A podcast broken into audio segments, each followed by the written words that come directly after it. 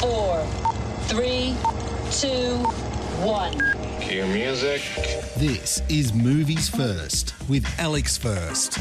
A cheeky gangster flick with attitude set in the west of Ireland, Pixie is a bloody delight, and I do mean that literally. As the body count mounts, the star of the show, Pixie O'Brien, played by Olivia Cooke, bats her sexy eyelids and schemes away. We, like all who come into her orbit, a mere putty in her hands. Pixie is the adopted daughter of a gangster who fell out with a bunch of gun toting priests, led by Father Hector McGrath, Alec Baldwin. Her beloved mother died nearly four years ago, when in her early 40s, and Pixie is the apple of her father Dermot Colm Meaney's eye. For all of her charms, she has a dorky sister, Summer, Olivia Byrne, and a stepbrother, Mickey, Turlough Convery, who can't stand her. Pixie's planning to raise hell to get back at those who got to her mum and hightail it to San Francisco when the proverbial hits the fan.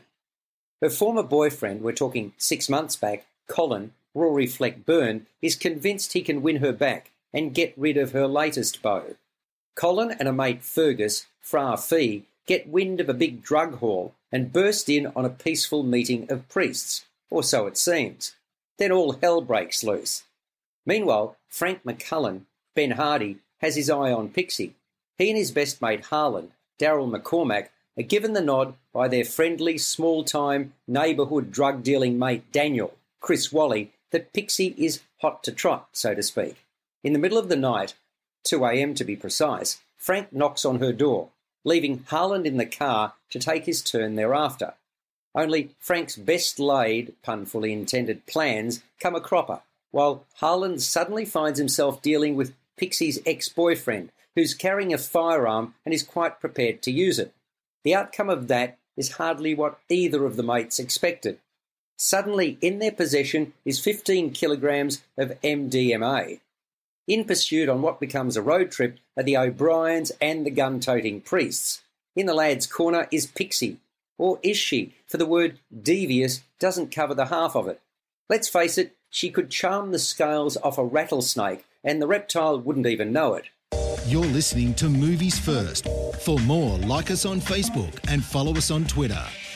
While watching Pixie, I cast my mind back to the impact of another couple of crime comedies Lock, Stock and Two Smoking Barrels, that was released in 1998, and In Bruges, which came out in 2006. Those Guy Ritchie and Martin McDonagh films, respectively, really captured the imagination with their moxie, and so does this. While not as sophisticated, Pixie has some delightful turns and surprises. That gets down to the script by Preston Thompson and Barnaby Thompson's direction. The story moves along at pace and keeps you engaged throughout. There's no shortage of characters, but undoubtedly the star of the show, who hits it out of the park, is Olivia Cooke. This is her vehicle to fame. She's fresh, sassy, and oozing class, maintaining a twinkle in her eyes throughout, as the picture demands. Her sense of comic timing is exemplary. Ben Hardy and Daryl McCormack do the job as a couple of lightweights out of their depth. The landscape and cinematography are breathtaking as Pixie and Co. drive through the Irish countryside. John de Borman is responsible for the latter. Pixie is a wild ride, well worth taking if you don't mind the excessive violence that the vehicle requires. It scores a 7.5 out of 10.